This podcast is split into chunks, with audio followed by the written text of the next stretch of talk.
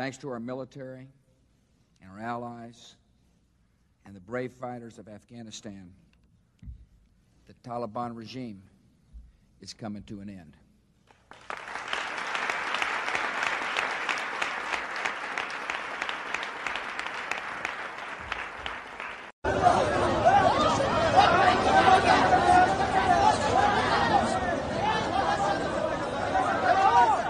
will not conduct a hasty rush to the exit. We'll do it, we'll do it responsibly, deliberately, and safely. Is a Taliban takeover of Afghanistan now inevitable? No, it is not. Do you see any parallels between this withdrawal and what happened in Vietnam with some people feeling None whatsoever. Zero. There's going to be no circumstance where you see people being lifted off the roof of a embassy in the, of the United States from Afghanistan. It is not at all comfortable. The likelihood there's going to be the Taliban overrunning everything and owning the whole country is highly unlikely. Don't you bear some responsibility for the outcome? If the Taliban ends up back in control and women end up losing the rights. No, I don't. Do I bear responsibility? Zero responsibility. Do I bear responsibility? I bear zero responsibility. Those are the words of the usurper in chief, fake Catholic Joe Biden. Those are the words that he is going to have to say to the fallen Marines who died today. 11 Marines passed away today in a suicide attack on Kabul Air Base in Afghanistan. 11 Marines and other service members as well, 60 Afghans. This is what passing the buck looks like. I haven't really talked about Afghanistan that much uh, during the course of setting up RTF. And, um, you know, the reason for that is just because I have an aversion, a natural aversion to talking about the Marine Corps and going to war and all of those things, leaving your family, um, and, and being a super spreader of democracy around the world. But I, I felt compelled to at least get on the channel today and give you a couple just thoughts about my time in Afghanistan. Now, note, I was there in 2012. Uh, by that point, the United States had been in the country for at least 10 years. We had sustained thousands of casualties to that point. Our goal, ostensibly, was to prevent the Taliban from taking over the country. So, in a 20 year war with 4,000 American troops killed and maimed, many more maimed, trillions of dollars spent, uh, we were able to replace the Taliban with the Taliban. No president takes responsibility for it. It happened under four successive administrations two Republican and two Democrat. And I want to unpack a couple of the things, but I can't help but note that these are the scenes of our precipitous withdrawal out of Afghanistan. These are shocking scenes. Um, I don't have it with me. Uh, I wish I did. Where is it? Let's try this one.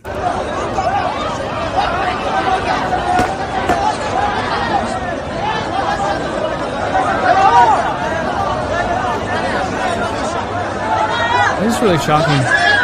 These are people desperate, desperate to get out. These are people that have worked with us, that have collaborated with us. These are people that helped the American cause, who are now being presumably executed for working with uh, the United States.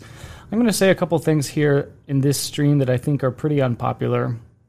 Uh, this is not going to be one of those rah rah USA type of streams because you know me better than that. And the fact of the matter is, is that we, the United States of America, are the purveyors of error around the world. We spread error.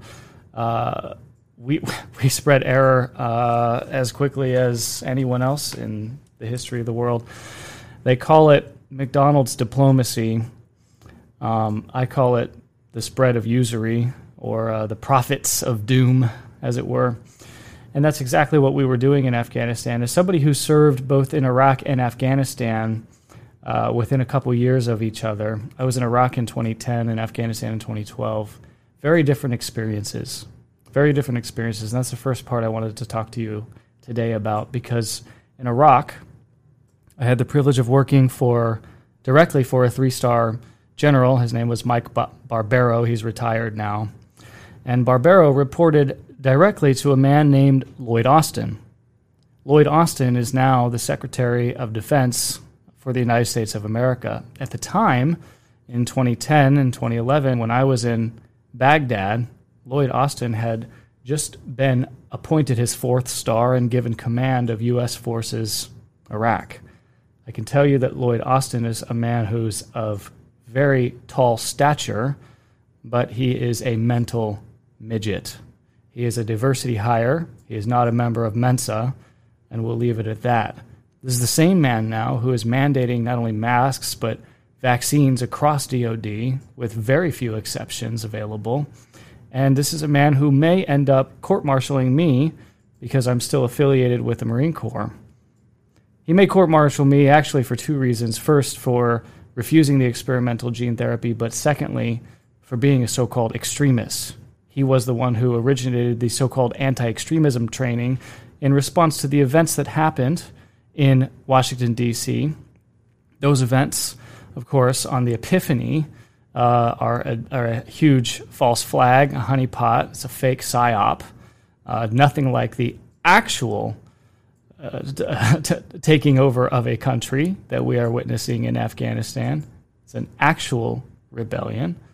Um, but notwithstanding all of that, I am probably going to be court-martialed by Lloyd Austin. And um, the irony is, is that I shook his hand and did work directly for him or his next in line general in Baghdad. What I saw in Baghdad was a country that was united at least in terms of culture, shared language, shared history, shared religion, or at least three major religions tying the place together. They had infrastructure, they had literacy, they had natural resources. Iraq was a totally winnable war. When I was there, we were hardly even calling in airstrikes. When I was there, we were training, advising, and equipping the Iraqis to take over. When I was there, we had 90,000 troops and Barack Hussein Obama came to office and negotiated that level down to zero. That was a precipitous withdrawal out of Iraq, a nation that has natural resources, including oil, which we could have been the beneficiary of given our tremendous investment of time, energy, treasure, and lives. But instead, we abandoned Iraq, and we all know what happened. The so called JV team, ISIS, took over the entire country. It was a shock to many. It was a black eye on the foreign policy of the United States, but unfortunately, it falls right in line with how the USSA tends to operate. We break it and we don't buy it. That is our foreign policy. We did it in Vietnam and Cambodia. We did it in Iraq. And now the world has witnessed that we are doing it again in, as Barry Obama likes to say, Afghanistan. When Barack Hussein Obama doubled down in Afghanistan, that's when I knew for certain. I had always I had suspicions of it, but that's when I knew for certain that he hated the United States, that he truly was a Muslim, and that he wanted to see the U.S. fail. Because instead of focusing on a winnable war, where the terrorists had been basically destroyed and decimated in a nation full of natural resources and literacy and infrastructure, we doubled down in a place called Afghanistan. The empire, the, the graveyard of empires is what it's called. When I was with 3rd Light Armored Reconnaissance Battalion in the Marine Corps active duty in 2011, 2012, as we were getting ready to go into the southern Helmand River Valley, right on the border with Pakistan, one of the books we were required to read was The Bear Went Over the Mountain. This is an account of the Russian invasion and their failed excursion in Afghanistan. It turns out that Afghanistan was the Vietnam for the Russians, and that, in conjunction with our nuclear policy, is what bankrupted the Russians. It was a humiliation for them, it was a retreat, and it was a time and money pit. History doesn't repeat itself, but it sure does rhyme, at least according to Mark Twain. And we found ourselves in that exact same quagmire for 20 years. And we have now admitted defeat and replaced the Taliban with the Taliban. Afghanistan, unlike Iraq, has nothing in common with that country. There is no national unity. There is no culture to speak of. There are no there is no infrastructure, there is no literacy, there are no rights, there is no sense of nationalism or pride. It is a conglomeration of tribes, little thug tribes that are ruled by force, bribery, and terrorism. Oftentimes, what I witnessed personally was that the United States would be complicit with those terrorists. We would do favors for the terrorists in exchange for peace. We would dig wells in the ground and provide water to little villages that desperately needed water. And we would credit known Al Qaeda members with having done so. That was our foreign policy. If anything, you could describe our, my mission in Afghanistan as a self licking ice cream cone. In other words, take your men over there and just don't die. Survive and come home. That was the definition of success because there was no real tactical, operational, or strategic definition of success. We were there to take up space. We were there for the sake of being there. Now, let's pivot to this week's news. When I saw that we were pulling out of Afghanistan, to be honest, I was fine with it. I obviously didn't like the way that we've done it, and I don't like the precipitous nature of it, the sudden nature, and leaving people stranded. And I don't like the fact that people are going to die. But the fact of the matter is, we serve no purpose there. We are not the beneficiary of any of the natural resources, at least on paper. Potentially, we are benefiting indirectly from the opium trade, flooding the market with opioids, which find their way into the American Midwest in places like Ohio and kill people. But outside of the opium trade, it's not like we're mining any of the precious metals that are there that now China is moving in and negotiating directly with the Taliban to mine. No. When we pulled out of Afghanistan, we're leaving everything behind, and we left heavy equipment behind, heavy weaponry, medium machine guns, vehicles, night vision goggles, all kinds of all kinds of serialized equipment where if I were to misplace one rifle, if I were to misplace one set of NVGs, and God help me if I were to misplace an entire up armored vehicle, I would be court martialed. My career would be over. My family would suffer.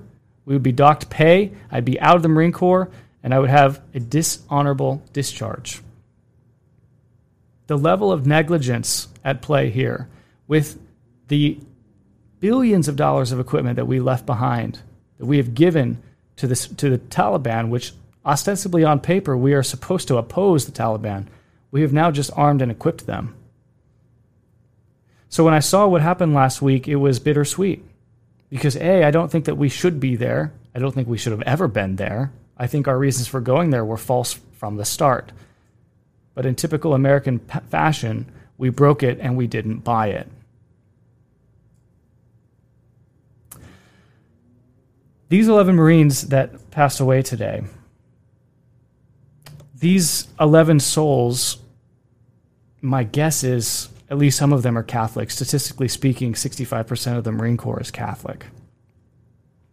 I have to wonder out loud when the usurper in chief, fake Catholic Joe Biden, says it's not his responsibility. Whose responsibility is it?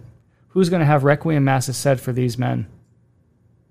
To my brothers in the Marine Corps, I offer you my sincere condolences and my very fervent prayers, especially for the departed, for the faithful departed and may God have mercy on their souls. They were just doing their duty. And as I look back at my own military experience, I realize I was just doing my duty too, or at least I thought I was.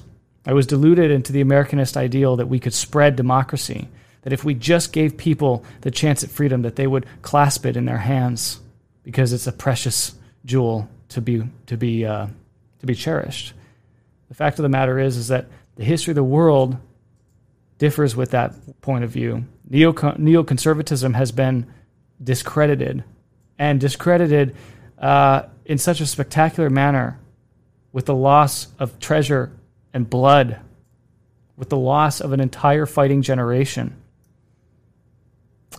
When I see neoconservatives on Twitter and online, when I see people saying that it's better that we have a battleground over there so that we fight the terrorists over there and not over here, I used to buy into that argument. I used to say, hey, you know what? At least we can fight Al Qaeda in Iraq and not in Chicago. But the fact of the matter is, we were never going to fight Al Qaeda in Chicago. the terrorism narrative was always designed to control the American public through fear and to enable the US, USSA to implement measures of security, so called, and spying on each and every one of us that we have now normalized and have come to accept as normal. The biosecurity state has supplanted the terrorist security state, but the narrative continues to shift. The narrative now is about terrorism. Now, the question is why now? And this is, I think, going to be my final point but before I take your questions. The fact of the matter is, is that, is that uh, Joe Biden, fake Catholic usurper in chief, actually had a moment of sobriety when he announced our precipitous withdrawal out of Afghanistan. And his precipitous withdrawal and his moment of sobriety was this it didn't matter if we withdrew five months ago, five years ago, five months from now, or five years from now, the result would have been the same. The fact of the matter is, is that the Afghan National Forces, the Afghan National Army, the Afghan National Police, with whom I worked directly in the southern Helmand River Valley, were never going to be prepared to govern Afghanistan because Afghanistan is inherently ungovernable. This is a lesson that empires for all time have to relearn the hard way. And we sure as heck did. And I think that's true. So the question is, why now? Here we are in, sept- in uh, what, what is it, August? August, September of 2021, 20 plus years into a war, 20 plus years into a nation building occupation, which was a failed experiment in democracy, a failed experiment in neoconservatism. And we knew we always knew how it was going to end. The question is who was going to pull the plug and when and why. So my thesis to you is that so goes the church, so goes everything. It's not a coincidence, ladies and gentlemen, that we are witnessing the overt assault on the traditional Latin Mass by that man in the Vatican. At the same time that we are facing the specter of a third lockdown for a fake, phony pandemic. It's not a, it's not a coincidence that the narrative is suddenly being shifted into terrorism. They're using they're playing the cards that they have to play that they know are going to work to take your attention off the ball, to divert your attention from what is really happening, from what is really happening, and that's the end game, the final end game, which is the suppression of the Catholic Church, the destruction of the Latin Mass, and the reign of Satan generally around the world. That's what these people are all working towards, and that's why now. That's the ultimate why now. Yes, I'm sure there are political expediencies to shifting the narrative into foreign policy when domestic policy is so bad for fake Catholic usurper in chief Joe Biden. Sure, I get that. I'm sure there are practical reasons for it as well. But the spiritual reason is, as I have said, it is in conjunction with the final battle against the Latin Mass. And that's what it comes down to. Um, I want to take some of your questions, and I'm going to. So you can submit your questions, but I want to take a moment actually. I have a new sponsor, and this is the first time I'm talking about my new sponsor. It's called the Saint Maker. And I've got this book here. This is this this is a Saint Maker book. It is part planner, part spiritual advice. It's got so much going on. It's got devotions in it. It's it keeps it keeps you on track.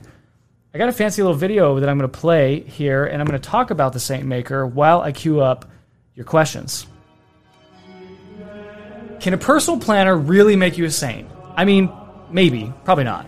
But if you use your personal planner and you actually have some level of consistency, which is something that I need in my life, then it couldn't hurt, right?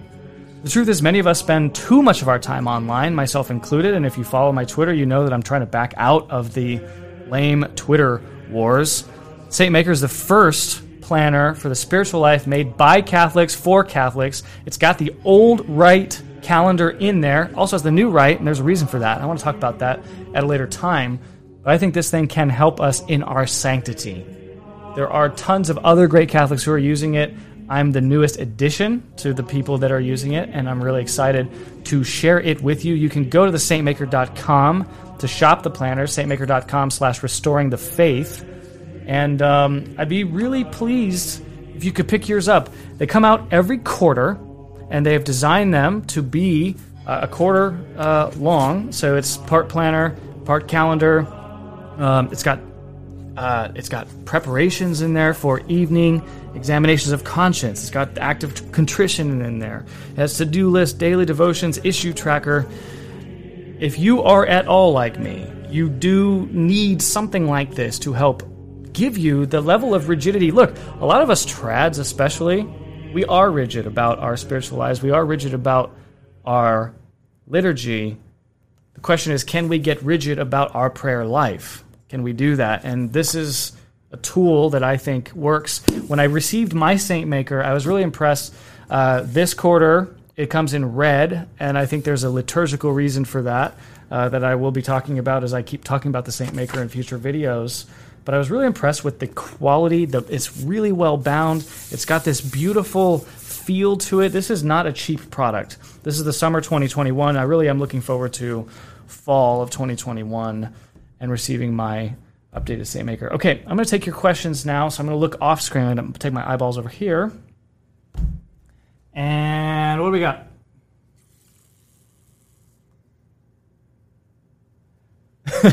Somebody said, if you don't mind, what do you think of the vaccine?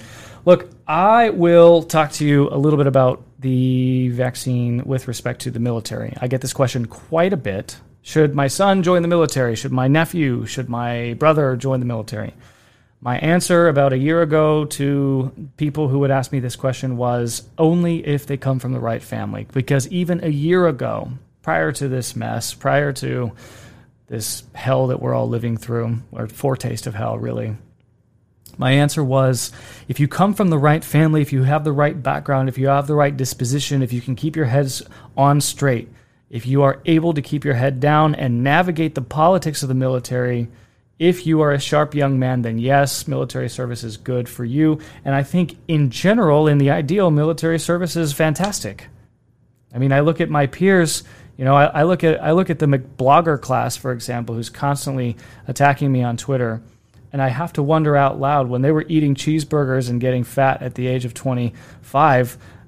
I was on my second combat deployment, captain in the Marine Corps, had command of 120 men and brought them in and out safely. I mean, the level of responsibility that military service gives you, the level of uh, ownership, extreme ownership in your mission, your tasks, is unrivaled. And I do think that military service is a integral component of the cultivation of the of the noble virtue of nobility. And uh, you ne- you always saw military service within the noble classes. And I think that there is something good and graceful of living a Catholic life and cultivation of authentic masculinity through military service. I can no longer re- recommend military service now for a number of reasons. The first of which is if you don't get uh, along with the radical alphabet agenda, if you oppose that, you will be drummed out. There is no room for dissension in the military with respect to the radical left's agenda. I'm here to tell you that the radical left has taken over the military. There has been a coup within a coup of the military. Trump didn't stop it. Uh, it happened under his watch. And uh, the fact of the matter is, is that all we're seeing now are the results of what happened in the Bush and Obama years. We now have colonels and generals who were political officers, much like the Russians had political officers whose sole jobs were to enforce the party line. The party line in the, in the military now, especially the Marine Corps, is that if you're not gay or gay adjacent, then there's something wrong with you. That's just a fact. So, no, for that reason alone, I can't recommend military service, let alone the fact that they have made this jab mandatory. And there are very few routes around it, as I'm about to personally find out in my 15th year of service to our nation in uniform. Secondly, I can't recommend military service on a philosophical level for this nation, for these missions that we're being assigned, for nation building, for neoconservatism, because they're immoral. It's one thing, and, and patriotism is a Catholic virtue, but patriotism doesn't mean supporting your nation blindly. It doesn't mean whitewashing the history of your nation. It doesn't mean assuming that your nation has always been right. It means willing the good of your nation. It's an act of charity towards your nation, and charity means to will the good of the beloved. It means you want to make your nation better. It means you wish the best for your nation. And that would be why you would join the, the military. But right now, in 2021, military service is off the table because military service only means that we'll be complicit in the furthering of the American empire, which is a Freemasonic and anti Catholic empire. Finally, I can't recommend military service because of the jab and because of the anti extremism. There's no room for the Catholic faith in the Marine Corps anymore. If you're on active duty, especially, and you promote the ideals of the Catholic faith, if you're pro life, then you are now labeled as an extremist and you will face UCMJ punishment. So, my advice to young men who are considering military service is look elsewhere.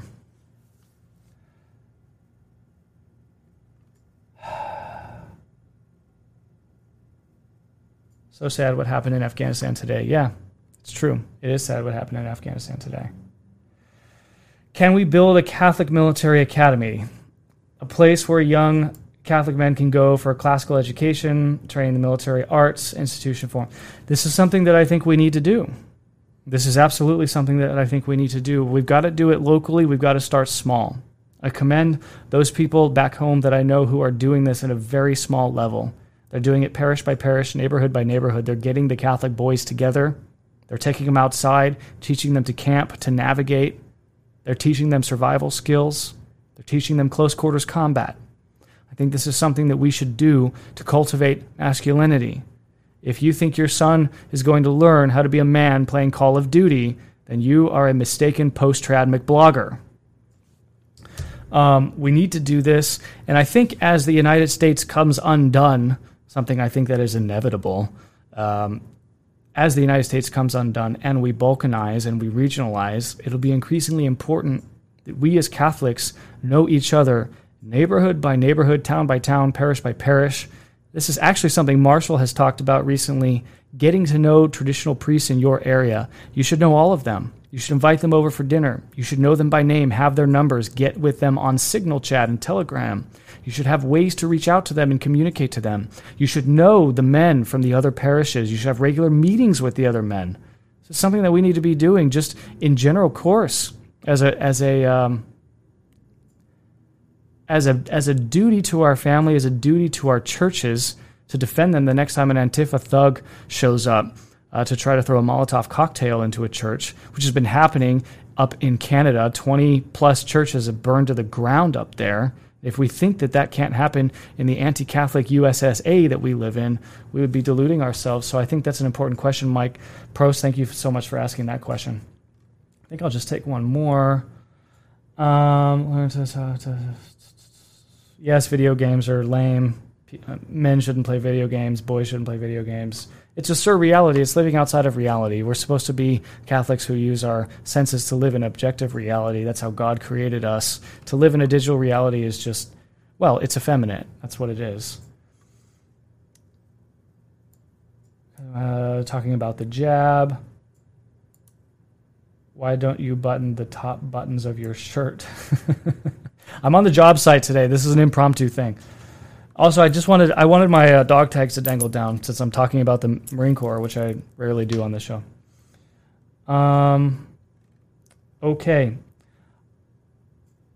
Did your speaking engagement in Atlanta get a new venue? I don't know. I don't know about the thing in Atlanta. I'm hoping that I can still make it because I do want to talk about the military and the economy uh, and and that thing in Atlanta in a in a few weeks. But I'm not sure still if that's going to come together. Thank you guys so much for watching. Um, pray for these uh, 11 families and for all the families, the Gold Star families in our country, regardless of what your politics or their politics are, regardless of what they thought they were fighting for.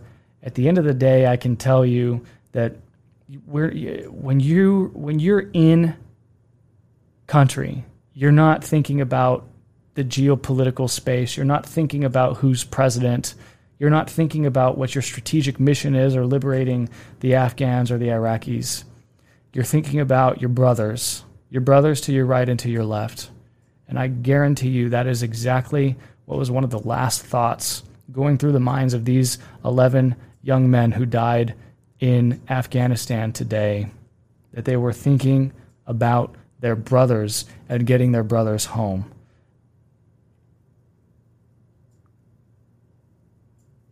There is no higher level of charity than to give your life for your brother. And uh, with that, please subscribe. Please check out the website and the tweeters. Thanks so much for watching. This is Restoring the Faith.